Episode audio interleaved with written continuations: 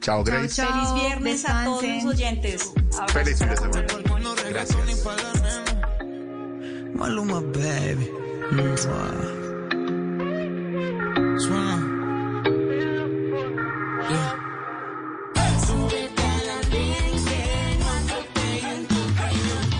El Andén, viernes a las 10 de la noche en Blue Radio y bluradio.com. La nueva alternativa. Voces y sonidos de Colombia y el mundo en Blue Radio y bluradio.com. Porque la verdad es de todos. 10 de la noche, un minuto, las noticias en Blue Radio. El director de la Unidad Nacional de Protección anunció investigaciones para esclarecer el asesinato del líder indígena asesinado ayer en Llorente, en el departamento de Nariño. La información la tiene Isabela Gómez. Miguel, a través de su cuenta de Twitter, el director de la Unidad Nacional de Protección, Alfonso Campo, rechazó el asesinato del líder indígena Rodrigo Salazar, ocurrido en horas de la tarde de ayer en el corregimiento de Llorente, en el municipio de Tumaco, en el departamento de Nariño. El director de la Unidad Nacional de Protección anunció que en la entidad ya se inició una investigación interinstitucional para esclarecer el hecho que enluta al país y a la comunidad indígena y que ha provocado un sinfín de reacciones, entre ellas, recordemos el rechazo de la Oficina de Derechos Humanos de la ONU en Colombia y su llamado a dar celeridad en las investigaciones para dar con los responsables. Isabela, gracias. Y la Procuraduría destituyó e inhabilitó por 18 años al exdirector de Cardique. La decisión procede por irregularidades en contratos en más de 24 mil millones de pesos. La información la tiene Juan Esteban Silva.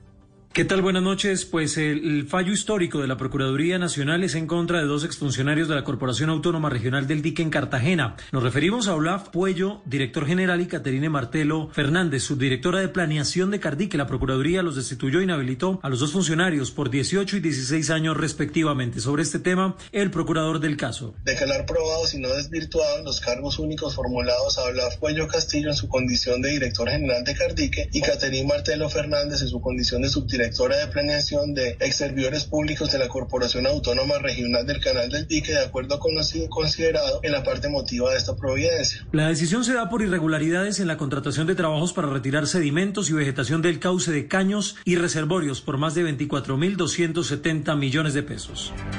Gracias, Juan Esteban. Y en las últimas horas, el ejército en Antioquia confirmó la captura de dos de los disidentes que se habían fugado de un batallón militar en Medellín. Los detalles los tiene Valentina Herrera. En San Andrés de Cuerquia, norte de Antioquia, y en medio de operaciones de la séptima división del ejército, fueron recapturados dos de los siete disidentes de las FARC que el pasado 28 de junio se fugaron de un batallón militar ubicado en el barrio Buenos Aires de Medellín, donde estaban recluidos esperando un cupo carcelario. Se trata de alias Toro y alias Mococo, miembros del Frente 18 de la extinta guerrilla de las FARC. Alias Mococo fue detenido en septiembre del año 2019 por delitos como concierto para delinquir y homicidios agravados, mientras que alias Toro había sido capturado en enero de este año por concierto también para delinquir y porte de armas de fuego. Las autoridades, entre tanto, anunciaron que continúan en la búsqueda de los otros cinco disidentes que permanecen fugados. Gracias, Valentina. Y en Bucaramanga, este sábado se reanudará el programa de apoyo a los campesinos de las zonas rurales, quienes podrán ubicarse nuevamente en un parque de la ciudad para vender los productos que cultivan. La alcaldía confirmó que ya están listos los protocolos de bioseguridad para este plan piloto. La información la tiene Verónica Rincón.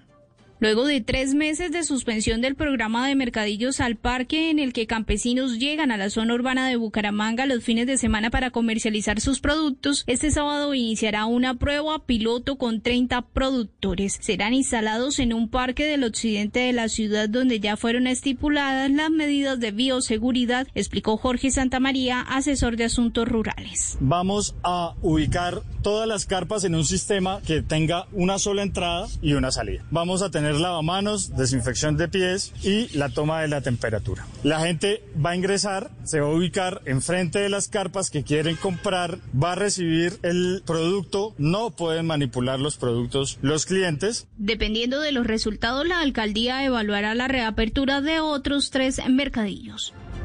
Verónica, gracias. Y en información deportiva, Adrián Irregui ya no continuará con el Medellín por una difícil situación personal que lo obliga a quedarse en su país. La información la tiene John Jaime Osorio. Una licencia no remunerada de seis meses recibirá el volante argentino Adriana Regui, quien anunció esta mañana su intención de no continuar con el Deportivo Independiente Medellín, aduciendo asuntos familiares. La muerte de su padre en territorio argentino lo afectó emocionalmente. El volante argentino habló así esta mañana en rueda de prensa. No encuentro otra salida que, poder refugiarme en el abrazo de mi hijo, en el abrazo de mi mamá. Quiero que sepan que me costó muchísimo llegar hasta acá, pero hoy me toca tomar una decisión. Quiero agradecerle al club por entenderme, por comprenderme como persona. Esto no se trata de dinero, se trata de afecto. Arregui llegó como refuerzo para el Independiente Medellín en el 2019 y se convirtió en un bastión en mitad de terreno para la obtención del título de la Copa. Había iniciado los Juegos de Copa Libertadores con el cuadro rojo de la montaña y era jugador propiedad del club. Durante seis meses permanecerá en territorio argentino para donde busca ahora vuelo humanitario. En Medellín, John Jaime Osorio, Blue Radio. Noticias contra reloj en Blue Radio. 10 de la noche, 5 minutos, las noticias contra reloj en Blue Radio. La noticia en desarrollo. Venezuela extenderá por un mes más el estado de alarma buscando controlar un brote del coronavirus registrado en ese país, una medida que da base legal para prolongar la cuarentena.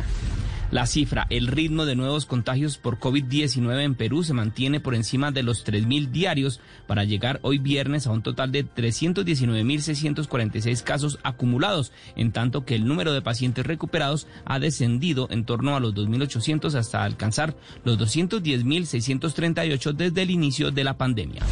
Y quedamos atentos a la defensa de los padres de los 43 estudiantes mexicanos desaparecidos en el año 2014 en Ayotzinapa, que respaldó una nueva investigación impulsada por el gobierno de Andrés Manuel López Obrador tras la reciente identificación de los restos de una segunda víctima. Son las 10 de la noche, 7 minutos. La ampliación de estas noticias en blurradio.com. Quédense con Ricardo González y el Andén. Esta es Blue Radio. En Bogotá, 89.9 FM. En Medellín. 97.9 FM. En Cali, 91.5 FM. En Barranquilla, 100.1 FM.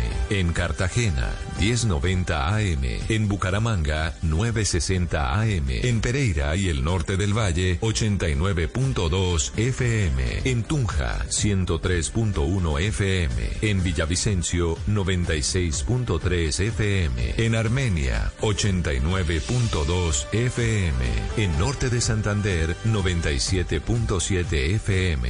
En Neiva, 103.1 FM. Y en Córdoba, 96.0 FM. También en bluradio.com. En Facebook, Blue Radio Colombia. A través de Twitter en arroba Blue Radio Co. Y en la señal de TDT.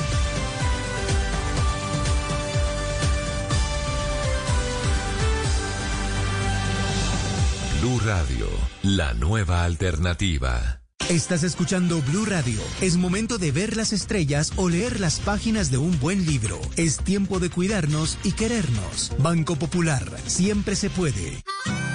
Hoy miles de policías cuidan las calles. Cientos de médicos salvan vidas y millones de cajeros con su compromiso y dedicación entregan su servicio a todo nuestro país. Son acciones como estas las que hacen que días como hoy sean extraordinarios. Banco Popular. Hoy se puede, siempre se puede.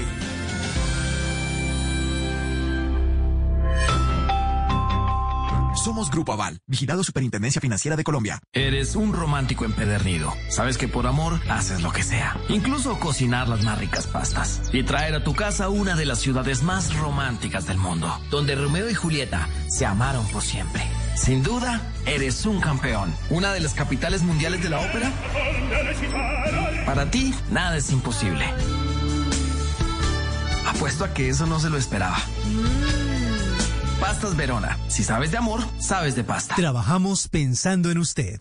Este fin de semana en, en Blue Jeans, los pandemials, los niños del alcohol, el tapabocas, la poca interacción social, el casi nulo ejercicio y cuyo desarrollo está limitado en casi todo. El domingo, los conspiracionistas y negacionistas que creen que el coronavirus no existe. Bienvenidos a toda la música y el entretenimiento en, en Blue Jeans de Blue Radio. En Blue Jeans, todo este fin de semana por Blue Radio y BlueRadio.com, la nueva alternativa. Happiness semanas para estar en Los gavilanes quieren vengar la muerte de su hermana. Y deberán resistirse a la belleza de sus enemigas. ¿Qué tal si las enamoramos y las hundimos igual que lo hizo ese desgraciado con nuestra hermana? Pasión de gavilanes. El duelo entre el amor y el honor. Lunes a viernes después de noticias de las 7 de la noche. Tú nos ves. Caracol TV. Eres un romántico empedernido. Sabes que por amor haces lo que sea. Incluso cocinar las más ricas pastas. Y traer a tu casa una de las ciudades más románticas del mundo. Donde Romeo y Julieta se amaron por siempre. Sin duda, eres un campeón. Una de las capitales mundiales de la ópera. Para ti, nada es imposible. Apuesto a que eso no se lo esperaba. Pastas Verona. Si sabes de amor, sabes de pasta. Trabajamos pensando en usted.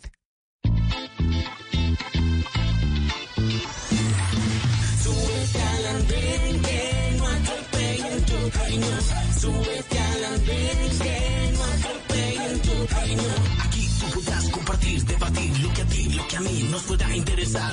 Son muchas voces unidas en una. Nadie te viene a callar. Hey, hey, ¿cómo va tu país? ¿Cómo ve la economía? ¿Cómo ve la sociedad? Y hey, ¿qué tú puedes decir? Si te inquieta, te preguntas, solo ven, ven, ven, ven. Súbete al andén que no atropellen tu cariño. Súbete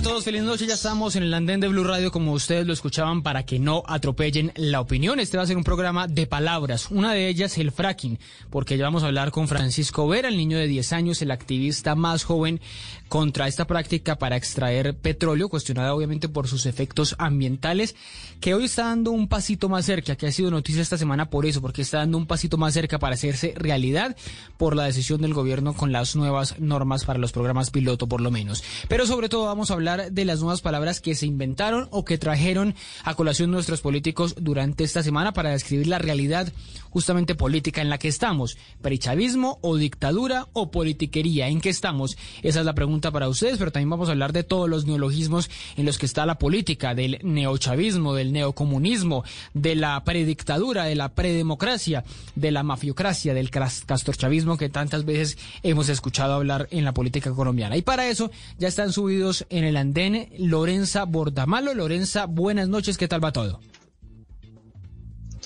Buenas noches, Ricardo. Buenas noches, Andrés y Adolfo y a las personas que nos escuchan. Eh, no, muy feliz de estar de nuevo en el andén. Desde Tabio, en el departamento de Cundinamarca, eh, eh, Lorenza, ¿cierto? Sí, señor, desde Tabio, Cundinamarca, un saludo muy especial para mis paisanos y paisanas.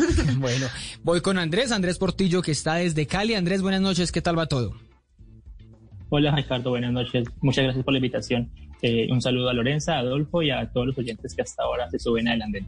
Bueno, justamente Adolfo, Adolfo está desde aquí también desde Bogotá, ya vamos con él que se suma aquí a la conversación en el andén, pero a todos ustedes para que se vayan sumando con sus comentarios a través del numeral El Andén Blue en Twitter, con sus comentarios en Facebook a través del Facebook Live de Blue Radio. Antes, como les decía, vamos a mm, eh, hablar con Francisco Vera para eh, tocar el otro tema de la semana que es el fracking. ¿Por qué él le propuso, le pre- preguntó al presidente si estaba dispuesto incluso a tomar petróleo ante la escasez del agua? Pero ya vamos a hablar de eso. Ya se sube en el andén eh, Francisco Vera y ya regresamos aquí para hablar el debate en el andén de Blue Radio. Si ustedes los jóvenes no asumen la dirección de su propio país, nadie va a venir a salvárselo, nadie, nadie. El andén. Hoy yo vine en representación de mi grupo Guardianes por la Vida para pedirles que tomemos conciencia del daño que hemos hecho al medio ambiente, ustedes y yo, del daño que hemos causado. Les pido que como senadores de la República sean gobiernos y senadores que legislen para la vida. Por ejemplo, en contra de las campañas del fracking, del testeo animal, de los plásticos de un solo uso o del maltrato animal. Estamos nosotros, que me parece injusto, como niños luchando por nuestro planeta, porque es nuestro turno. y es nuestra generación. Debemos cuidar y amar al medio ambiente. Bueno, ambientalista, activista, estudioso, líder, estudiante, un niño de apenas 10 años, así se puede escribir a Francisco Javier Vera Manzanares, el niño de 10 años que está llamando la atención del país por el cambio climático, por las prácticas como el fracking, de las que se volvieron a hablar, la posible llegada del fracking, de la que se volvió a hablar en Colombia justamente con la llegada en estos momentos o en estos días del nuevo ministro de Minas, Diego Mesa. Francisco, hola, buenas eh, noches, ¿qué tal va todo? Muy eh, bien, buenas noches. Eh, de verdad, quiero agradecer este espacio, esta invitación. Ya lo dijiste, eh, soy ambientalista, soy activista y nada, muchas gracias. Bueno, ¿te acuerdas de ese día? Ese día en el Congreso, muchos nervios, mucha emoción. ¿Cómo fue ese día de diciembre del año pasado? Fue un privilegio completo Sí. Eh, la posibilidad, como lo vieron anteriormente, eh, de intervenir en, en, la plenaria del Congreso. Eh, pedí al presidente una sesión informal. Yo antes de hablar en un espacio así, siempre estoy nervioso, pero al hablar ya se me van los nervios, se me va como la, la timidez y la pena, digamos. Bueno, no se notaba nada, nada nerviosa, la voz muy segura, todos dicen que parece, se escucha una voz de niño, pero se escucha supremamente segura, entonces ahí, ahí no hay, no hay riesgo de, que se noten esos nervios, esa inseguridad. Bueno, tú además de estar metido en las marchas eh, que se han hecho, en foros, en actividades dentro de Villeta, que es donde, donde, donde vives, eres el representante de, su, de tu clase, pues también tienes una organización, o en medio de todo tienes una organización que, que se llama Guardianes por la Vida. ¿Qué es rápidamente para contarles a los seguidores del andén, ¿qué es Guardianes por la Vida? Pues Guardianes por la Vida es un movimiento ambiental de niños y jóvenes que busca como principal objetivo eh, incentivar a los ciudadanos a la conciencia ambiental, pero al mismo tiempo busca como objetivo eh, tomarnos los espacios de representación e incidencia política pidiendo gobiernos para la vida y legislaciones para la vida. Así comienza todo, son seis niños que comenzaron esta iniciativa. Yo la lideraba y la sigo liderando en la actualidad y en el pasado con un megáfono que es el que ven aquí, con pancartas, imagínense, en, seis niños en un contexto rural, en Villeta, luchando por el planeta, por la vida y por nuestro futuro. Empezamos a salir cada viernes eh, y pues también empezamos desde, digamos, desde las bases y desde los territorios, desde nuestro territorio tan hermoso que es Cundinamarca y Villeta. Pues, pues muy bonito eso, realmente desde, desde como tú dices, desde un lugar eh, rural apartado de Villeta, empezar a mover a todo Colombia, empezar a mover, a ver lo que está pasando en el mundo, ya vamos a hablar de eso, de los movimientos que hay en el mundo para hacer un llamado de atención aquí en Colombia sobre un tema muy particular. Sé que tienes muchos, lo, lo veíamos ahí en, en la declaración en el Congreso, que es lo que tiene que ver con el testeo animal, el maltrato animal, los plásticos de un solo uso y específicamente el fracking, que sé que has estado muy activo con ese tema. ¿Por qué empezarse a interesar tanto en ese tema? ¿De dónde surge esa idea? ¿Cómo entender ese término que para muchos colombianos todavía es difícil de entender o que hace años eh, apenas ha, han empezado a apropiar? ¿Cómo te empezaste, a interesar en lo que es el fracking y lo que implica hacer fracking en Colombia?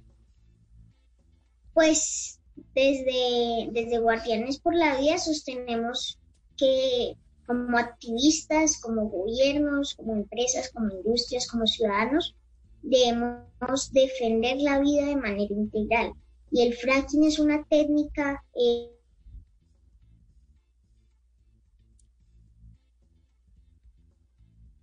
es fracturamiento de nuestra eh, tierra, nuestro planeta, y que pues para un país tan biodiverso como lo es Colombia, no, no es ni económicamente, ni socialmente, ni ambientalmente sostenible. Eh, esta idea pues surge desde, desde que se fundó Guardianes por la Vida, replantear todas estas técnicas, como lo decía dentro de una intervención del Congreso, la del fracking, la de la minería también, la de también el maltrato animal, el testeo animal, la del consumo, la del consumo principalmente, la de ese sistema que hoy nos hace depredar nuestros recursos naturales para mm. transformarlos en productos que al final van a terminar en la basura.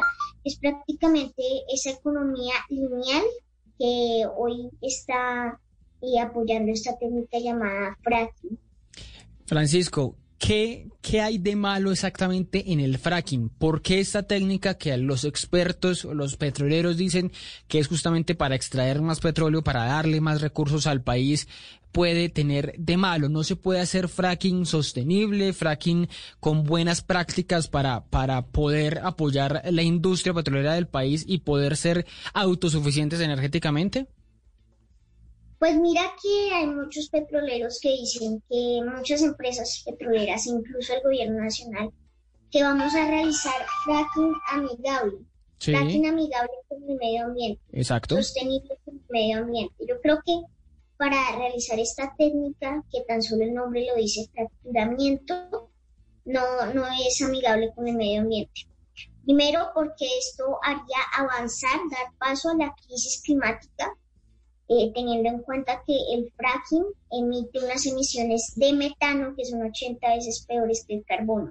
Segundo, es muy diferente, por ejemplo, hacer fracking en Estados Unidos o en México que en Colombia, precisamente por como lo contaba, porque Colombia es el segundo país más diverso del mundo. Almacenamos una diversidad completamente gigante. Tercero, el fracking, primero, es una técnica que, como lo digo, eh, pues afecta principalmente a la vida. Y como lo vemos, eh, el fracking se realiza en yacimientos convencionales o no convencionales. Sí. Cuando son convencionales, es decir, que cuando hay grietas, por ejemplo, eh, metemos toda la industria del fracking y pues se extrae el petróleo. Pero cuando es no convencional, se tienen que hacer yacimientos al menos dos kilómetros, casi que cuatro torres por patria, si no estoy mal, y luego se debe eh, hacer eh, una fracturación a- en, en horizontal para extraer el petróleo con químicos que pueden eh, contaminar muchas, eh, mu- muchas fuentes hídricas al extraer esta técnica, al hacer esta técnica. Sí. Pero mientras, mientras pensamos en eso, porque digamos que eh, lo que planteas es que es difícil hacer fracking amigable, las consecuencias también son graves. Yo, yo sé que lo que planteas en cuanto al medio ambiente son consecuencias complicadísimas, sobre todo en las fuentes hídricas en muchas regiones del país y las consecuencias que causan eh, para, para los, los sismos, por ejemplo, en las comunidades eh, circundantes. Pero pensando desde el otro lado, si te pones en- desde ese lado de los que están diciendo, bueno, ¿y el país cómo va a hacer para sostenerse fiscalmente, para eh, pagar los impuestos de la salud, para pagar eh, la salud, para pagar la educación, para hacer carreteras, todo ese, todo ese dinero que, la nación necesita para poder avanzar, ¿de dónde la podríamos sacar si no hacemos una técnica que va a duplicar el, eh, los ingresos petroleros del país? Pues como siempre lo hemos dicho en todos los espacios, como le hemos dicho al ministro de Ambiente, a la Sí. ministra de Minas, eh, a la vicepresidenta y al gobierno nacional, al presidente en cabeza de Anduque, el- el- la economía del país se puede guiar por una economía agrícola. Al fin de cuentas, Colombia es un país agrícola que al fin de cuentas también esa misma economía puede salir beneficiando al campesino. Como lo hemos planteado, el fracking es una economía extractivista. Colombia se está guiando por una economía capitalista, neoliberalista. No lo podemos, pues, al final permitir. Y, pues el argumento que yo veo del otro lado es que el fracking se debe hacer urgentemente, como tú lo decías, para eh, sostener los ingresos de- del país, para invertirle a la educación, para invertirle a la salud y demás. Sí. Pero en realidad yo pienso que no es así. Al final de cuentas, el petróleo se extrae, se extraen esos recursos tan valiosos, pero eh, ese dinero yo creo que al final no se está invirtiendo para las personas que en verdad eh, necesitan esos recursos como lo son la salud, la educación eh, y demás. Sí. Francisco, eh, me lo estabas diciendo que, que tú has tenido algunas conversaciones con los ministros, con gente cercana al, gobierno, y veía que estos días, eh, publicando un, un- cartelito, eh, eh, hablando en tu cuenta de Twitter sobre el fracking, eh, mostrabas un, un vaso eh, pues con un líquido, con, con un líquido negro que hacía eh, la semejanza de- del petróleo. No sé si era petróleo realmente o era una eh, eh, simbología. Y hacías la pregunta justamente a los ministros y al presidente. ¿Por qué les preguntabas a ellos, por qué le preguntabas al presidente si estaba dispuesto a, a tomarse petróleo, a tomar petróleo? Porque cuando es una pregunta que nos hacemos Sí. bastante, ya que no hay planeta B, este es el único que alberga vida humana en nuestro universo. Aquí ustedes pueden ver, no sé si se alcanza a apreciar, pero esta camisa dice nuestro oro es el agua. Nuestro realmente oro es el agua. Sí, hay- es que es como que un perrito, no, no veo bien, espérate. Muéstrala es un oso. Ah, es un oso. Esta es una camiseta del páramo de Santurbán, De Santurbán. precisamente de Santurbán, porque no solo están con el tema del fracking, sino también Minería. están con el tema De. De Santurbán. Eh, precisamente nosotros decimos que nuestro oro es el agua, y es cierto, el agua representa la vida. Entonces, cuando nosotros contaminemos las fuentes hídricas, cuando eh, Colombia, por ejemplo, era el octavo país más eh, rico en, en fuentes hídricas y ahora somos el puesto 32, no recuerdo muy bien, 28, es porque hoy vemos la intención de realizar estas técnicas y estas prácticas que al final de cuentas nos van a afectar a nosotros mismos en lo cotidiano. Cuando contaminemos las fuentes hídricas, como lo estamos haciendo y como lo pretendemos hacer, y solo nos quede petróleo, solo nos quede dinero, solo nos quede plata, ¿en qué la vamos a invertir? En realidad no podemos vivir con dinero, pero sin planeta, hay que pensarlo y por eso representaba en un vaso, como tú lo decías, eh, con un tinte eh, petróleo. Sí. Y le preguntaba, le hacía la pregunta al ministro Diego Mesa y, a- y al presidente Iván Duque si están dispuestos cuando ya hemos contaminado bastantes fuentes hídricas a tomar petróleo. Porque lo que estoy viendo que está posicionando el gobierno y las industrias es el dinero por encima de la vida. Es una sociedad antropocentrista en realidad está favoreciendo a toda una economía y no a la vida que es lo más sagrado. Hoy debemos entender la magnitud de lo que hoy está sucediendo en nuestro planeta. El cambio climático es una realidad y no podemos continuar con técnicas tan nocivas para nuestro medio ambiente si no eh, reaccionamos en defensa de la vida. Francisco, ¿y qué te dicen a ti, eh, o tus amigos, o tus familiares, o no sé, también las personas en Twitter, que ahí fue donde publicaste eh, ese mensaje? ¿Qué te dicen de eso? ¿Te dicen que está bien que, que lo digas, que no está bien, que un niño porque eh, se mete a hablar de estos temas? ¿Has sentido esas, esos mensajes o, o la gente ha sido muy receptiva ante un mensaje que ha venido eh, creciendo en sensibilidad muchísimo en toda la sociedad? Las personas, la gente me apoya Sí. en dando este mensaje. Hoy los jóvenes le decimos al gobierno nacional que no comercialice, ni trueque, ni venda nuestro futuro, porque es lo que el gobierno nacional realmente está haciendo. Realmente cuando yo publico esto, tú ves que desde mi percepción puede tener para una cuenta tan pequeña mucho alcance. Pero en realidad mi familia y las personas que lo ven están de acuerdo con esto. Hay algunas personas que no pueden estar de acuerdo, pero un país se construye desde la diferencia y precisamente también debemos pensar por qué el gobierno está eh, proponiendo esto, está poniendo en la mesa, pero aparte debemos tener en cuenta algo, que el gobierno aquí eh, quiere realizar pilotos de, fra- de fracking cuando el Consejo de Estado eh, nos pone unas excepciones y estas excepciones las está irru- irrumpiendo el gobierno nacional. Entonces, pues eh, hay que ver por una parte esos temas, el tema ambiental, porque en realidad eh, hoy lo que le está importando más a los gobiernos, como a Jair Bolsonaro, como a Donald Trump, como a nuestro mismo presidente, la economía y no lo podemos permitir, como lo decía. Por eso hoy le hacemos el llamado a nuestro gobierno nacional que gobierne para la vida de manera integral, para el tema social, para el tema económico, poblacional y ambiental, por supuesto. Cuando, cuando uno te escucha, Francisco, eh, por lo que has dicho, por, por las agendas que tienen, y ser activista es eso, tener unas agendas por las que ejercer actividad y, y, defenderlas eh, en algún momento, pues uno escucha de, de, tu parte un discurso de izquierda. ¿Te identificas con esos discursos de izquierda, con políticos de izquierda en el país? ¿Te has sentido influenciado por, por alguien para, para las, eh, el activismo que haces o de dónde sacas todas las ideas eh, que quieres exponer en, en este momento en el país? Mira, mi activismo no es de izquierda, la lucha ambiental es una lucha eh, política, pero no es partidista.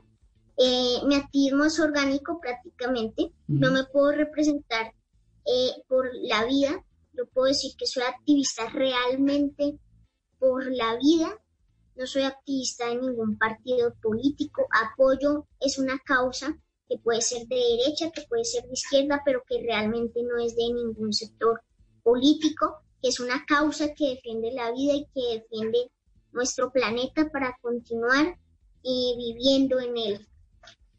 Eh, yo, yo pues sí admiro a muchos políticos, me considero un demócrata, sí. pero no, yo, desde mi activismo yo no puedo decir que yo estoy haciendo política, porque realmente yo no hago política, puedo eh, presentar algunas ideas políticas, porque sí. como lo digo, la lucha ambiental es una lucha política, pero no es partidista.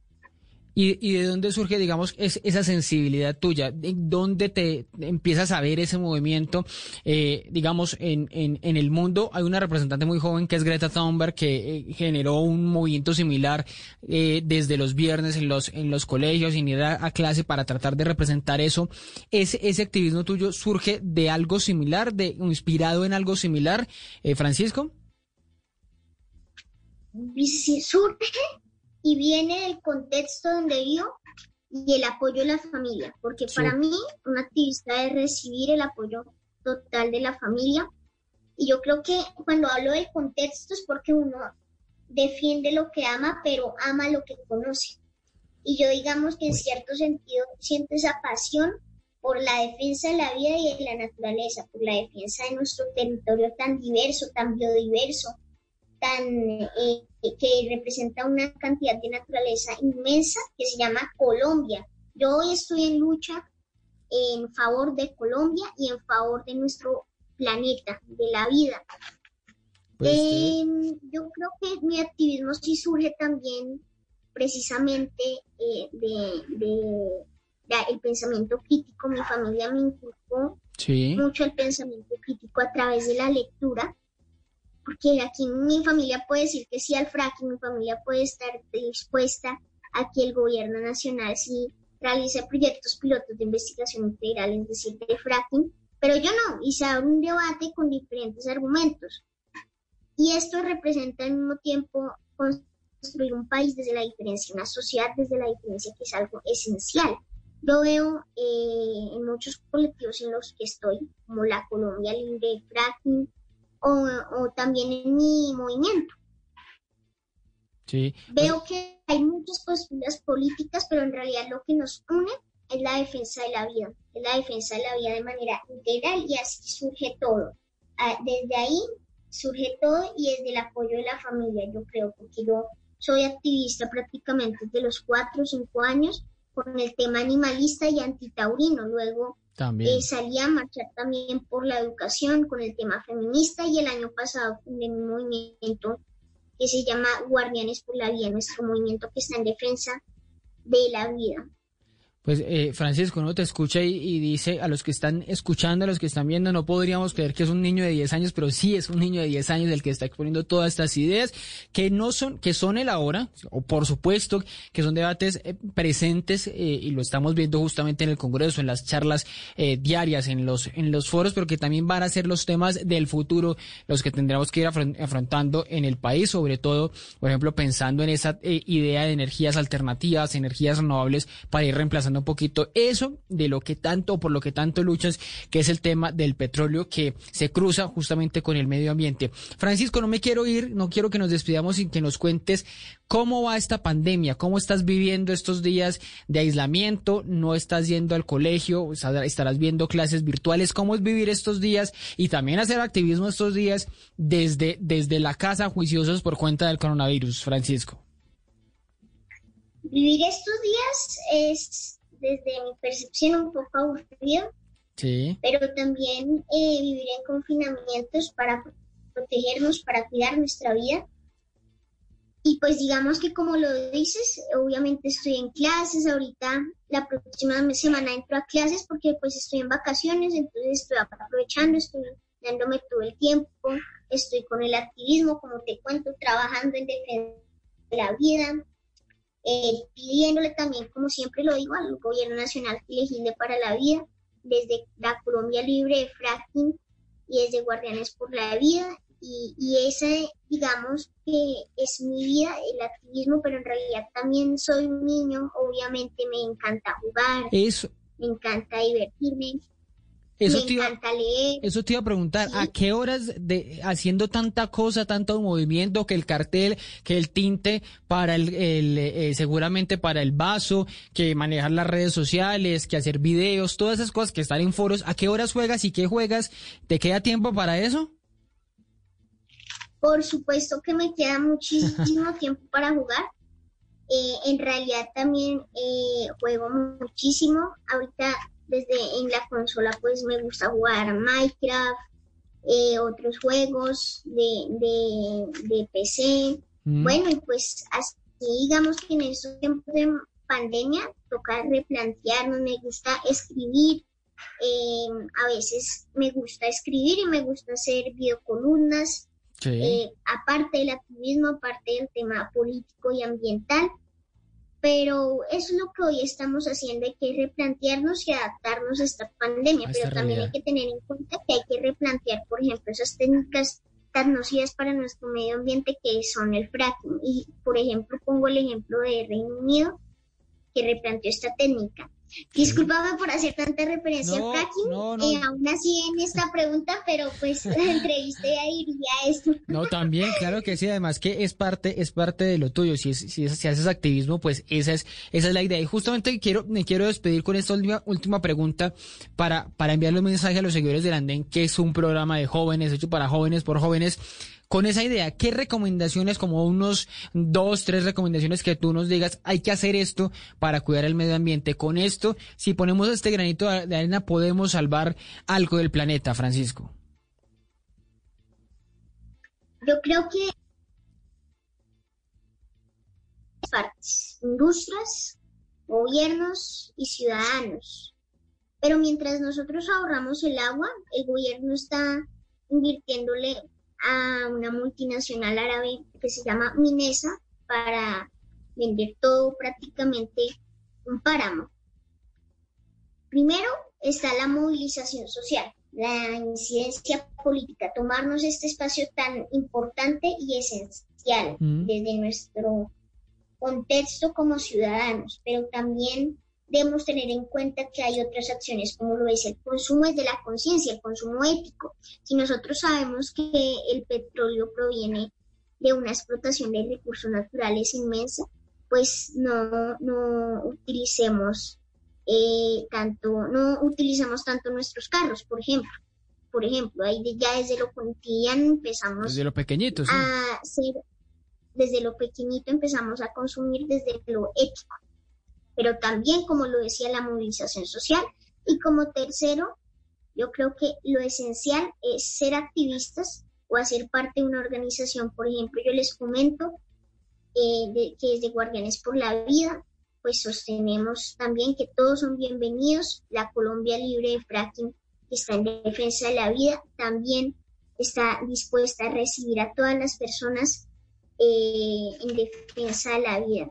Y pues el, el llamado que hoy le quiero hacer al gobierno nacional, discúlpame por tomarme la palabra, eh, es que gobierna para la vida de manera integral, como lo hemos pedido desde la Colombia Libre Fracking, desde Fridays for Future, yo también hago parte de Fridays for Future, del movimiento de aquí en Colombia, y es de Guardianes por la Vida, lo seguiremos sosteniendo, esa defensa de manera integral eh, para la vida. Somos ciudadanos para la vida también, que defienden la vida. Hay que crear nuevas redes en defensa de la vida. Y eso sí, como lo digo, la defensa de la vida es integral para todos, para todos y para acabar con una sociedad capitalista, neoliberal, como lo digo, desigual también, porque debemos tener en cuenta que Colombia también es un país muy desigual y una sociedad que no es, está teniendo en cuenta a las personas más vulnerables dentro de estas prácticas y técnicas. Francisco, pues dejas muchas ideas eh, eh, encima. Seguramente vamos a saber mucho más de ti a medida que vayas creciendo, a medida que vayas eh, haciendo nuevas, planteando nuevas ideas. Y pues ahí están tus redes sociales. Ya les vamos a poner aquí en el andén de Blue Radio y también las redes de Guardianes por la Vida para que el que quiera sumarse a la idea, pues pueda hacerlo y pueda decirle, oiga, yo quiero poner mi granito de arena de esta manera. Francisco, Francisco Javier Vera Manzanares desde Villeta, aquí en el departamento de Cundinamarca. Un abrazo muy grande y nos hablamos para la próxima. Por supuesto, muchas gracias. Bueno, feliz noche para, para Francisco. Un abrazo. Ahí lo, ahí lo tenían ustedes. No, no, se lo van a creer. Tienen que ver el video o escucharlo para saber que es un niño de 10 años que hace todo este activismo por el medio ambiente. Muchas gracias por acompañarnos. Ya viene el debate aquí en el Andén de Blue Radio.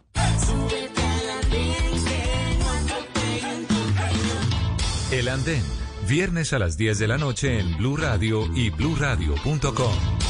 La nueva alternativa. El Andén. Bueno, seguimos en el andén de Blue Radio. Recibo sus mensajes a través de numerar el andén Blue, como les decía, y con sus comentarios en Facebook a la pregunta de si estamos en prechavismo, predictadura, politiquería. Ya, ya estaban escuchando ustedes al inicio del programa todos los neologismos en los que está la política colombiana por estos días tan agitados. Estos días que además estamos hablando de desobediencia civil desde el lado del petrismo, pero están recordándole al uribismo que también en algún momento llegó a hablar de lo que denominaban en la época del plebiscito de resistencia civil. ¿Qué significa todo esto? ¿Qué tan alborotados están los ánimos? Nos estamos adelantando a las elecciones de eh, 2022 antes de tiempo, pues de eso vamos a intentar hablar estos minutos aquí en el andén. Y empiezo preguntándole a Lorenza por eso, ¿en qué estamos de esas posiciones? Alguien habla que eh, eh, es ilegítima la presidencia de Iván Duque, otros dicen que lo que quieren es aquí crear un ambiente parechavista. Se lo hablo desde los dos lados que han hablado de esos temas durante estos días. ¿En qué estamos, Lorena, eh, Lorenza, por estos momentos? Eh, bueno, Ricardo, antes de, de contestar es, específicamente en que, en que estamos, como tú dices, es un ambiente lleno de adjetivos de un lado y del otro, pero a mí me, me gustaría profundizar en el contenido sí. eh, de eh, la desobediencia civil y me gustaría empezar por ahí. Eh, diciendo que la desobediencia civil es una herramienta muy poderosa, es un legado de la movilización social, digamos que nace de reclamos justos de diversos sectores sociales que históricamente en Colombia y en el mundo, digamos que han decidido eh, reivindicar esta consigna. Pero además, o sea, yo la defiendo, pero además es un derecho constitucional. Sí. Esto es anterior y va mucho más allá de, de Gustavo Petro, mucho más allá del uribismo. Eh, y por ejemplo, en este momento no es solamente Petro quien está como hablando de desobediencia civil, sino incluso FECODE, no sé si vieron que se ha declarado en desobediencia civil eh, por las imposiciones del gobierno nacional y del Ministerio de Educación para retomar las clases en alternancia. Y no solo FECODE ha como, como sí, desobedecido, si se quiere, a, estas imposiciones, sino que incluso ha denunciado que los niños y las niñas, que Colombia en general no tiene las condiciones ni infraestructura ni sanitarias para retomar las clases. Entonces, esto es un ejemplo de que yo respaldo, por supuesto, la petición de FECODE, pero esto es un ejemplo que la desobediencia civil es una consigna justa y que va mucho más allá del debate eh, de Petro, ¿cierto? En este sentido, pues la desobediencia eh, civil es un derecho y Petro tiene todo el derecho de declararse en desobediencia civil y en esto hay que ser, digamos, que, quiero ser claro. Ahora, si me preguntas por mi lectura, yo creo que hay eh, aspectos oportunistas de Petro que no se pueden obviar. si miramos cada una de las políticas nefastas que ha implementado o que ha buscado implementar el Centro Democrático como partido de gobierno y, y pues, el presidente Iván Duque, eh, Petro no ha dicho nada, digamos, sobre, sobre estas políticas nefastas en muchos aspectos o eh, a veces, digamos, su silencio termina siendo cómplice. Te pongo ejemplos. Por ejemplo, Petro no ha dicho nada sobre el escándalo de Finagro en este momento, sobre las afrentas de Duque a los derechos laborales, a la reforma pensional y como a esto que el, el Comité del Paro ha llamado el paquetazo eh, neoliberal de Iván Duque, o sobre la privatización de Ecopetrol, que es otro tema que, que en este momento se está tratando. Incluso es, es tanto así, eh, Ricardo, que Petro no ha respaldado peticiones democráticas de algunos sectores del Congreso al presidente Duque, como el retiro de tropas norteamericanas en el territorio colombiano por violación, violación perdón, a la soberanía, o eh, la carta que sacaron los congresistas en estos días que pide no vender los activos estratégicos, básicamente no privatizar Ecopetrol. Entonces, esto no es nuevo y son varias las veces en que incluso el Centro Democrático y Petro han Ajá. votado positivamente a medidas que son nefastas para Colombia, como la anexión de Colombia a la OCDE, que es la organización que impone básicamente todo el paquetazo neoliberal. Por ejemplo, incluso... eh, recordemos que Petro respaldó el decreto 444, que era un decreto, eh, que es un decreto que le quita cerca de 12 billones de pesos a los fondos regionales, a la financiación de las regiones y a un porcentaje importante de este presupuesto a los bancos. Y Petro salió a respaldar esta medida, incluso eh, hay trinos eh, pues del senador Petro sobre esto. Y es tanta la cercanía de Petro con el presidente Duque que pues Petro como se autoproclama él como líder eh, de oposición, incluso ha salido a lavarle la cara, a minimizar las pésimas medidas del presidente en la atención a la No, pandemia. pero, pero tanta cercanía, dices, eh, Lorenza, tanta cercanía entre Duque y Petro cuando dice que es el presidente ilegítimo, que hay que desobedecerlo de, eh, de alguna manera, que fue elegido por la mafia, que la ñeñe política es una demostración de eso. ¿En serio ve una cercanía entre Petro y Duque en, en algo? En esos momentos, Sí, sobre sí, todo. es, esto es lo que estoy intentando eh, contarte y contarle a los oyentes. Sí. Que incluso cuando el debate, digamos, y el discurso puede estar lleno de adjetivos y tú Ajá. revisas de manera juiciosa cuáles son las medidas que ha decidido respaldar, la forma en que Petro vota, porque esto no es nuevo. Petro sa- sale a, a trinar en contra de los bancos, pero apro- aprueba decretos del gobierno que favorecen al sector financiero del país en contra de los derechos de las personas. O incluso eh, con el paro, él inclu- agitó eh, aspectos del paro, Sí. eh, salió a marchar y, y aún así votó por la anexión de Colombia a la OCDE, que fue que es la organización que impone todos los aspectos contra lo de- los que los colombianos y colombianas decidimos marchar.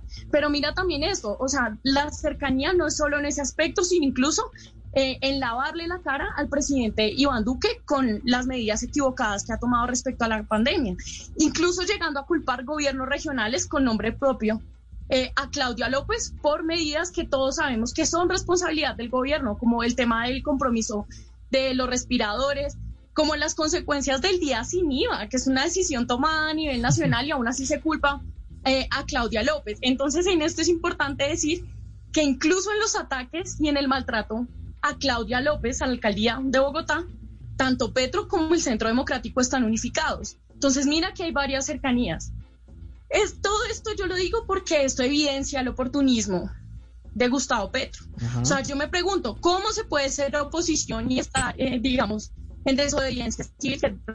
Que, Recuerdo, es un derecho, él tiene Pero, pero no hay, no hay unas, Pero no hay unas indicaciones muy graves al decir es que se robaron las elecciones, es que yo soy el presidente legítimo porque un solo voto comprado eh, ya anula eh, esa elección. Ahí, ahí no hay unas, eh, más allá de las diferencias, eh, unos hechos muy, muy dicientes durante estos días. Es decir, desde la posición suya que entiendo lo, que- lo que dijo sobre, sobre Petro, eh, hay, hay, hay algo en la presidencia hoy del presidente Duque, de Iván Duque, que la haga ilegítima de alguna manera?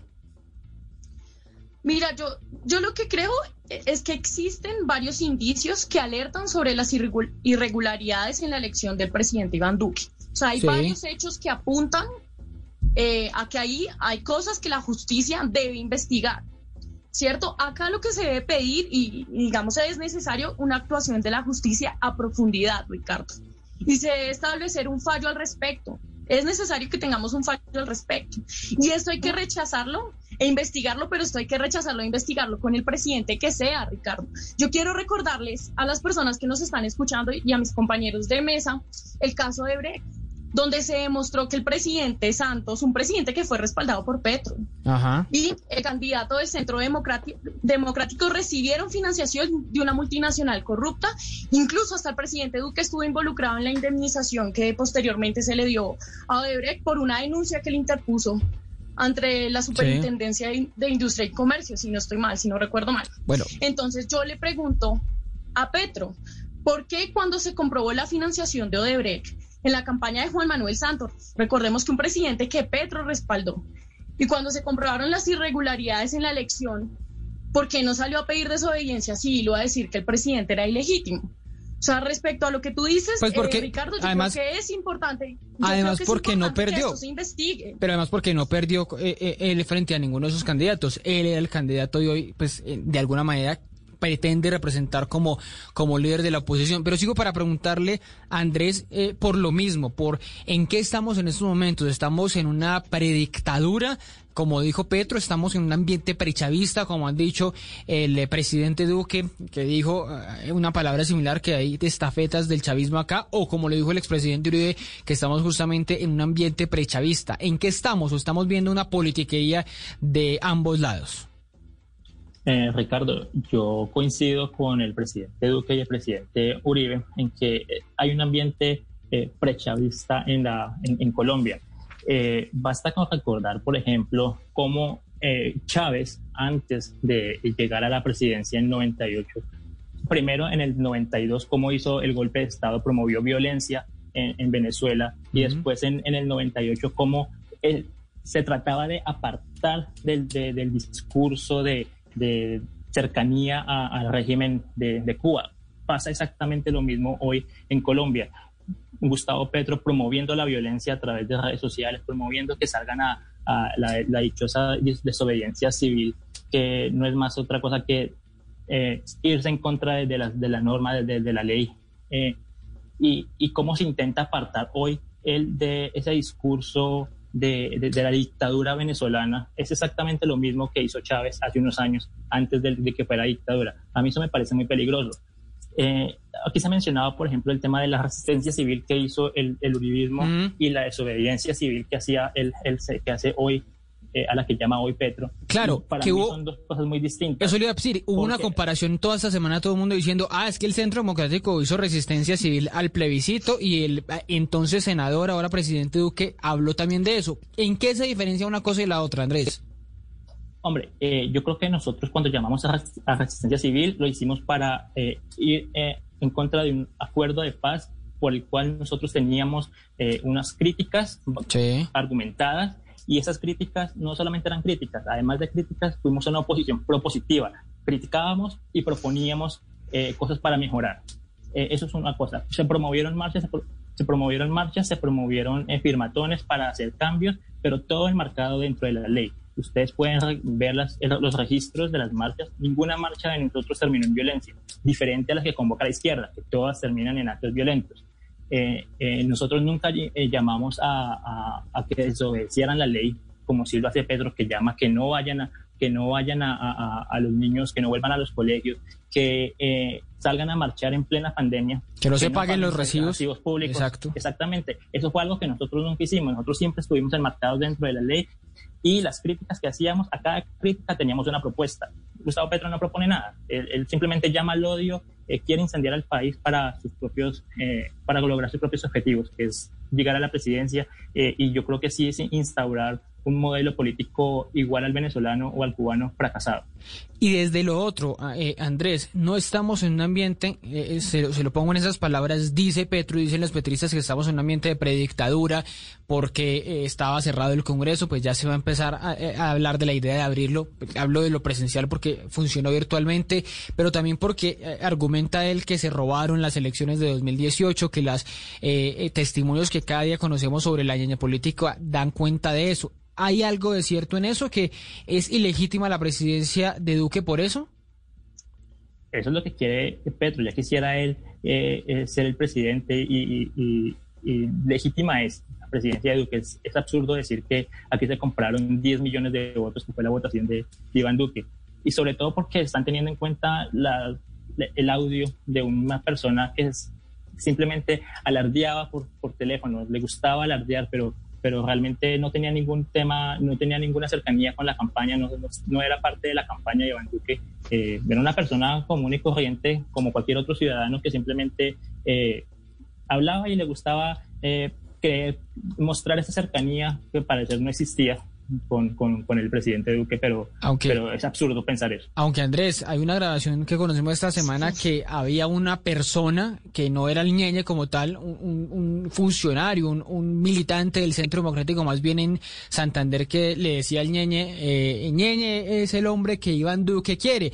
Ahí ya escuchábamos a una tercera persona hablando de esa eh, posible cercanía. Eso no da una idea de que había cierta cercanía. Bueno, las fotos que hemos visto para pensar que, que ese personaje tan, tan oscuro, tan polémico, pues tan polémico que, que termina investigado y chuzado por la fiscalía justamente por esto, eh, que estuviera en la campaña, ¿usted no le provoca usted que estuvo en esa misma campaña, no le provoca cierta, cierta repulsión? Eh, hombre, primero, para lo que estuvo en la campaña, era que tenía que hacer parte de la campaña y él era un ciudadano común y corriente que, que, que, apoyaba, como muchos otros apoyamos, eh, el tema de las fotos, pues son políticos, así como se toman fotos con Uribe, con, eh, con el mismo Gustavo Petro, eh, muchísima gente y uno no, no, puede salir a controlar. Es que no, no, no, no, me tomo fotos con él porque es que esta persona tiene una investigación en tal. es, es, imposible. Sin saber, sí. Los, los audios que salieron de Bucaramanga de, de compra de votos de gente de Fajardo, pues hombre, eso no, eh, el tema ahí es que esta gente vino porque no querían votar por Petro, no porque se les comprara votos. Creo que esta gente no aceptaría 50 mil pesos. Creo que son votos de opinión que no. gente que vota por Fajardo normalmente es gente de opinión y no, no creo que acepten vender su voto por 50 mil pesos. Creo que esta gente vino aquí, nos apoyó porque no querían ah, votar por Gustavo Petro. Bueno, voy con Adolfo para hacerle esa pregunta inicial que ya, ya lo tenemos ahí, Adolfo, Adolfo Rivas. ¿Estamos en qué ambiente en estos momentos en el país? Hablamos de desobediencia civil, que es la que ha convocado Petro esta semana. Hablamos de que justamente el uribismo y el gobierno, desde el presidente Duque, responden que estamos en un ambiente prechavista, que están desinstitucionalizando el país, que alguien quiere cabalgar sobre ese caos que se quiere armar, y más en épocas también de pandemia. ¿En qué estamos en estos momentos? ¿O esto es simplemente política o politiquería de ambos, de Petro y de Uribe?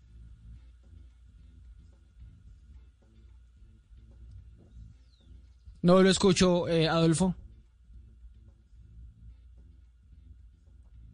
Ricardo, hay que iniciar diciendo que estamos, pues, efectivamente, no solamente frente a una crisis sanitaria, sino una crisis socioeconómica en el país eh, a la que este gobierno desafortunadamente no ha sabido responder de manera efectiva. Y esto, eh, pues, necesariamente ha generado una serie de inconformismo social, eh, de indignación eh, en todo el país y en toda la sociedad colombiana, que siente que el gobierno, que la institucionalidad del país le falló en esta crisis. Primero hay que decir eso. Segundo, yo creo que estamos frente a un ambiente eh, de pre-campaña presidencial, eso hay que decirlo claramente. Acá todo el mundo encendió motores, la campaña presidencial inició precisamente porque ese sentimiento eh, hay un sentimiento ciudadano de querer de que este gobierno ya acabe. Y los políticos son muy hábiles leyendo todas estas circunstancias y pues efectivamente empiezan a presentar sus propuestas y a presentar eh, pues su visión de, de, lo que está mal y eh, futuramente seguramente lo que se debería hacer. Ahora, efectivamente hay una, digamos, una disputa entre Petro y Uribe por ganar, digamos, otra vez el escenario político para ellos dos. Es decir, eh, los, dos caudillos ahí más visibles de la política colombiana eh, y salen ambos a darse porque además se complementan. Eh, el uno, digamos, mantiene vivo al otro de una u otra manera, con intención o no. Y creo que eso es lo que estamos viviendo en el país, una pre-campaña presidencial que arrancó ya no solamente eh, Petro Uribe, sino otros candidatos presidenciales que están saliendo al escenario e incluso unos que uno pues han tenido unas posturas muchísimo más, eh, podríamos decir, eh, neutras, están saliendo a sentar posición y eso demuestra es que la campaña presidencial arrancó.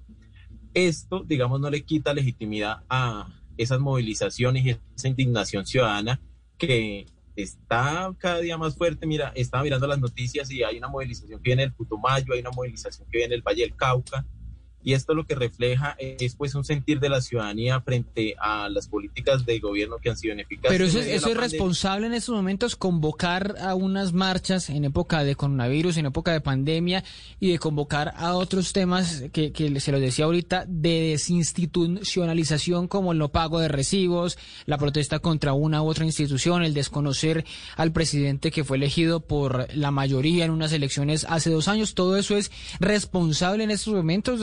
Adolfo? Bueno, yo lo primero que quiero que decir frente a eso es que sí hay unas causas legítimas que movilizan a la ciudadanía. Ahora, em, creo que no es responsable llamar a movilizaciones ciudadanas. Si lo digo es, por ejemplo, Bogotá, que es una ciudad que se acaba de declarar en alerta naranja precisamente por el aumento de contagios, pues a mí no me parece conveniente.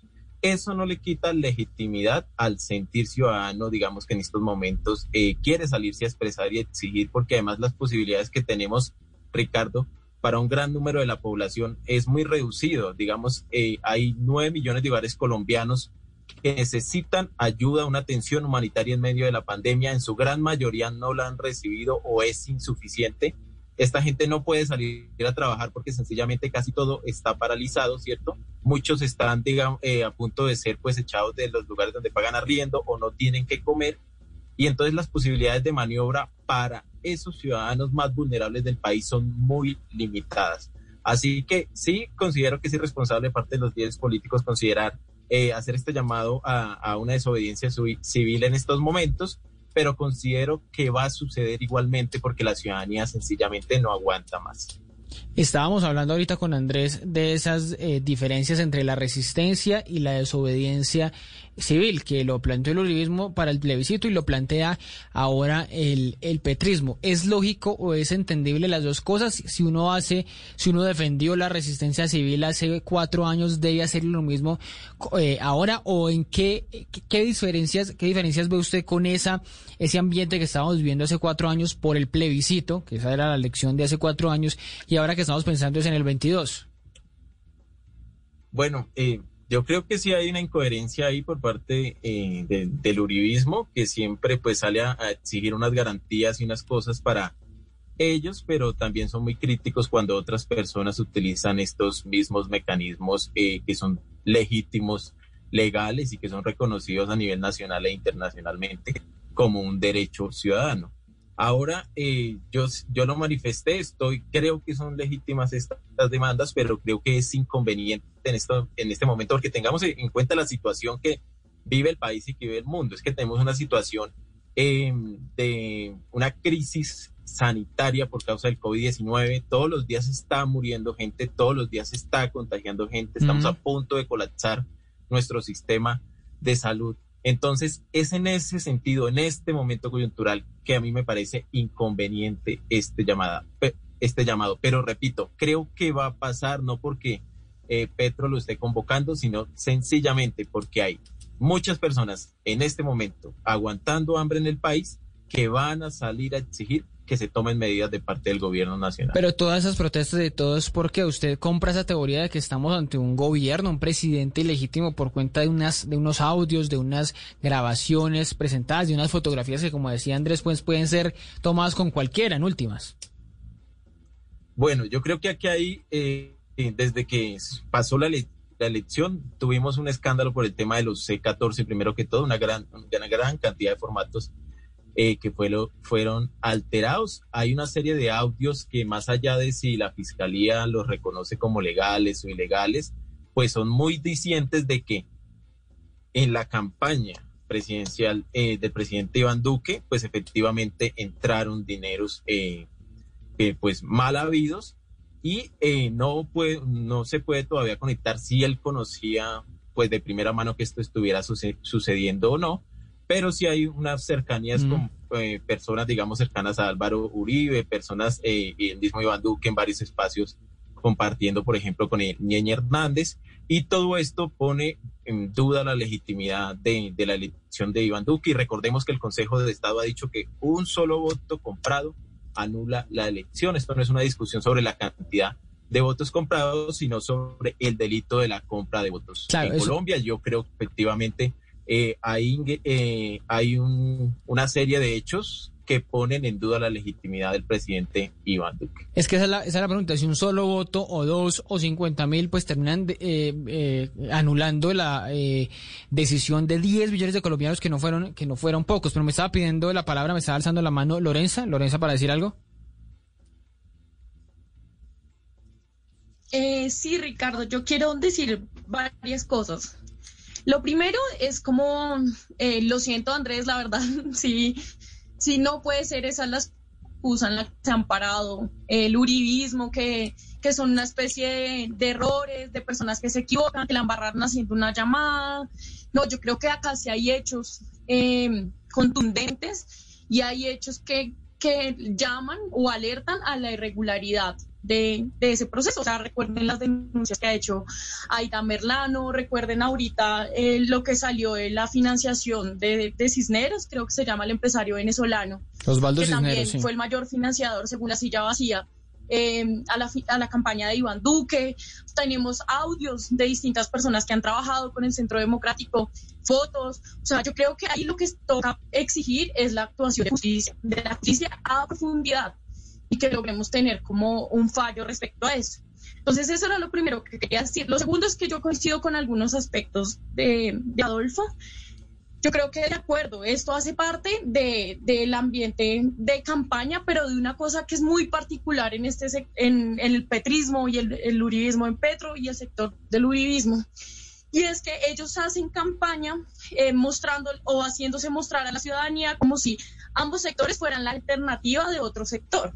Es decir, que, eh, es un falso debate porque se plantean como única alternativa el, un sector del otro y enmarcan todas las problemáticas que tiene el país, incluso todas las, eh, todas las situaciones en materia de política, de movilización social, etcétera, en ese marco de uribismo versus petrismo. Pero eso, pero eso no es legítimo, Lorenzo. O sea, la política no se hace también desde la diferencia, desde yo decir yo soy así y ustedes así. ¿Eso no, eso no hace parte también del juego?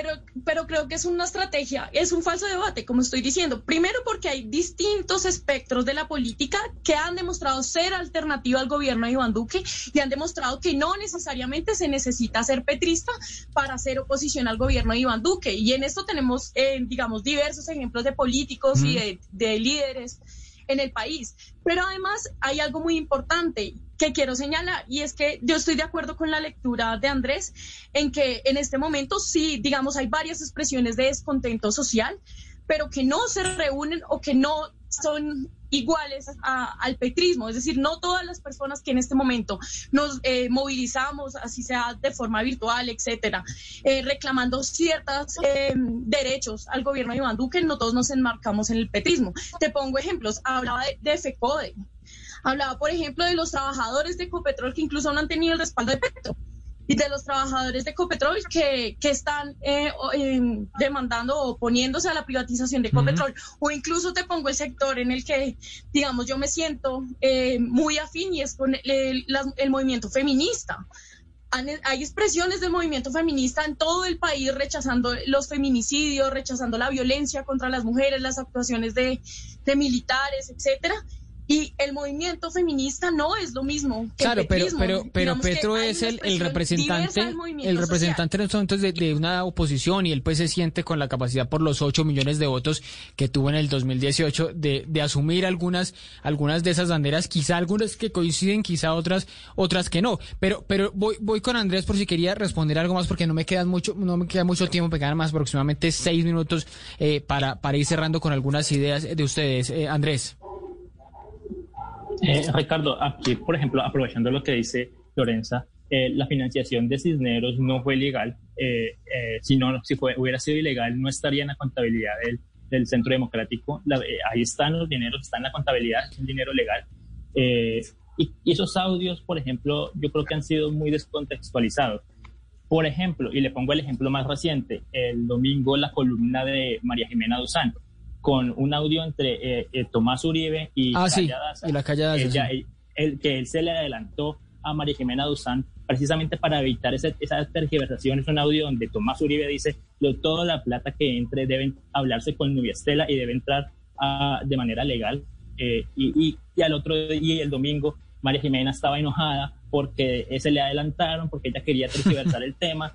Esa, y sale Daniel Coronel a decir que esa es una violación a la reserva del sumario. Pero claro, es una violación a la reserva del sumario cuando lo hace Tomás Uribe, pero no es una violación a la reserva del sumario cuando lo, quien filtra los audios es precisamente Daniel Coronel y María Jimena Duzán. Pero, pero Andrés, ahí, no, hay, un punto, pero usted qué piensa el punto de lo, que plantea eh, eh, Adolfo, que se ha dicho todos los días eh, en estos días de, de ñañe política, del ñañuribismo, como incluso se están llamando algunos, que le decía ese nuevo neologismo, que un solo voto que se compre ya vuelve ilegítima la presidencia y no hay una razón para decir esto se parece, por ejemplo, al, al proceso 8000 de, de Samper, de, de alguna manera. No, para nada. Yo no creo que se llegue primero a comprobar que se compraron votos porque eh, confío plenamente en, la honradez de, la campaña. Creo que fue una campaña muy bien manejada temas contables. Ahí están los libros contables y, no creo que hayan, en esta campaña no, no, se compraron votos porque eh, nosotros no hacemos eso. Aquí se, vota por, por, por convicción. Eh, a, diferencia, por ejemplo, del video de Petro que recibe dinero y aún no sabemos, no, no ha explicado eso Petro. Bueno, me voy, me voy despidiendo. Adolfo me había también alzado la mano para, para decirme algo más para, para ir cerrando, Adolfo. Sí, digamos, eh, recibir financiación de parte de extranjeros está prohibido en Colombia y es un delito electoral. Primero. Eh, claro, pero aquí no fue un extranjero, persona natural, sino una empresa, ¿no? Bueno. Eh, Ese fue el punto. ahí el, el tema de la persona jurídica. Digamos, hay que recalcar y afirmar que el país político mucho más allá de Gustavo Petro y de Álvaro Uribe Y esa es la primera cosa que tenemos que tener claro, que otra vez nos quieren meter en la agenda de que no puede existir, no se puede hacer política en Colombia, ni hay otra propuesta política y alternativa en Colombia, más que plantear el uribismo, y ya es lo que el sector eh, pues afín a Gustavo Petro. Y yo creo que si hay múltiples expresiones políticas en el país, comunitarias, ciudadanas, que están planteando una alternativa de país a la que ellos los dos han venido planteando, si bien no en, muchos de los temas, digamos, de, de, de forma, sí de fondo. Entonces, eso es lo primero que hay que decir. Y yo digo que hubo compra de votos en, esa campaña de Iván Duque, porque hay una serie de hechos y de, em, evidencias claras que la justicia, digamos, no está tomando en serio, que el fiscal no se ha tomado en serio estas investigaciones y que esto muy seguramente va a terminar en nada, como pasó con el caso eh, de Odebrecht y, de otros escándalos de corrupción mm. que, que han rodeado todos estos procesos de elecciones presidenciales en Colombia, porque acá ha hecho carrera, se ha hecho costumbre de que entren dineros ilegales, que entren dinero, dinero del narcotráfico a las campañas presidenciales y los colombianos nos hemos acostumbrado a estar indignados por este tipo de hechos de corrupción, este tipo de hechos eh, de abusos, pero aquí no pasa nada. Y creo que estamos caminando nuevamente hacia ese mismo, digamos, desenlace, donde hay una serie de escándalos, una serie de denuncias públicas, una serie de audios, pruebas, pero que finalmente termina la justicia pues siendo acá ineficaz a la hora de encontrar eh, a los responsables de estos hechos. y es muy grave porque eso está minando la confianza de todas las instituciones en Colombia. Mire, eh, compañero Ricardo, la gente en Colombia no confía en la institucionalidad del país porque ve que no opera, que claro, pero eso es súper peligroso. Que no cumple la función para la que eh, está eh, instituida. Eso termina siendo peligroso porque los que, los, lo que hablaba Andrés, que termina creando ese ambiente que había eh, en teoría en Venezuela. Bueno, pues de esto seguiremos hablando seguramente de aquí a lo que falte para la elección del 2022. Hay muchas preguntas de cada, de cada uno si la gente está arrepentida de su voto de 2022, sobre todo de 2018, sobre todo en primer eh, en segunda vuelta, digo, cuando estábamos decidiendo entre Petro y, Uribe, y de pronto en medio de eso se cuela una tercera vía, pensando en, las, en la elección, en la eh, elección presidencial de 2022. Pues Andrés, a Lorenza y a Adolfo, muchas gracias por acompañarnos. Un fuerte abrazo para todos y nos hablamos en una próxima. Andrés, feliz noche. Muchas gracias, Ricardo, por la invitación y un saludo a Lorenza y a Algo. Muchas gracias. Lorenza, un fuerte abrazo y saludos allá en Tabio, en Tenjo, en los dos, ¿no? Sí, muchas gracias. Yo, yo solo quiero decir algo muy rápido. Muy corto, que nos vamos. Y es que los jóvenes y quienes hacemos política tenemos que empezar a pensar que eso no es prenderle la velita a un político y a estos líderes mesiánicos, sino hay que organizarse. O sea, los cambios se hacen colectivamente, por eso hay que organizarse y estoy de acuerdo con, con Adolfo, hay que organizarse y meterse en política porque lo cambiamos es uniéndonos. Bueno, y Adolfo, Adolfo Rivas, muchas gracias, feliz noche. Eh, antes de cerrar igualmente, Ricardo, decir que acá importa ese liderazgo de la ciudadanía y que una tercera vía en las presidenciales de 2022 es posible. Bueno, ustedes muchas gracias por acompañarnos. Ya viene Blue Música fin de semana. Esto es el Andén. Nos escuchamos la próxima semana con otro personaje y otro tema.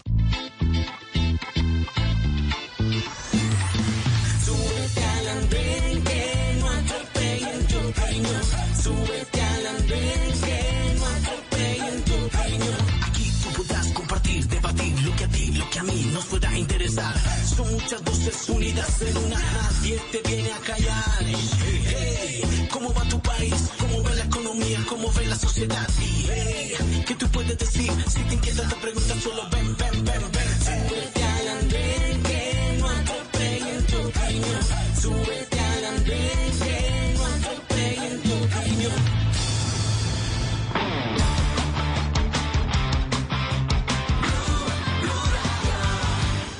Un romántico empedernido. Sabes que por amor haces lo que sea. Incluso cocinar las más ricas pastas. Y traer a tu casa una de las ciudades más románticas del mundo. Donde Romeo y Julieta se amaron por siempre. Sin duda, eres un campeón. Una de las capitales mundiales de la ópera. Para ti, nada es imposible. Apuesto a que eso no se lo esperaba. Pastas Verona. Si sabes de amor, sabes de pasta. Trabajamos pensando en usted. Estás escuchando Blue Radio. Es momento de ver las estrellas o leer las páginas de un buen libro. Es tiempo de cuidarnos y querernos. Banco Popular. Siempre se puede. Hoy miles de policías cuidan las calles, cientos de médicos salvan vidas y millones de cajeros con su compromiso y dedicación entregan su servicio a todo nuestro país.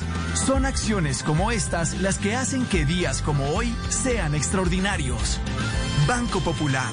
Hoy se puede, siempre se puede.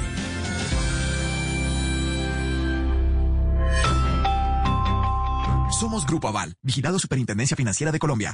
Esta es Blue Radio. En Bogotá, 89.9 FM. En Medellín, 97.9 FM. En Cali, 91.5 FM. En Barranquilla, 100.1 FM. En Cartagena, 1090 AM. En Bucaramanga, 960 AM. En Pereira y el norte del Valle, 89.2 FM. En Tunja, 103.1 FM. En Villavicencio, 96.3 FM. En Armenia, 89.2 FM. En Norte de Santander, 97.7 FM. En Neiva, 103.1 FM. Y en Córdoba, 96.0 FM. También en bluradio.com. En Facebook, Blue Radio Colombia. A través de Twitter en arroba Blue Co. Y en la señal de TDT.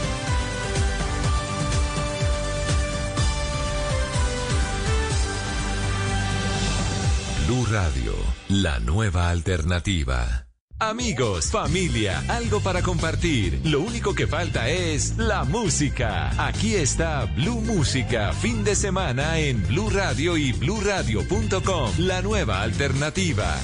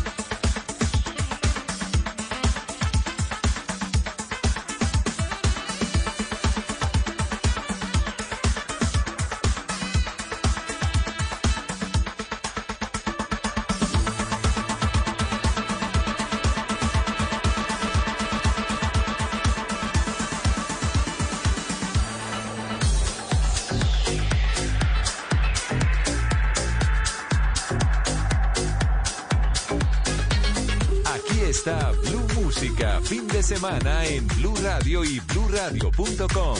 La nueva alternativa.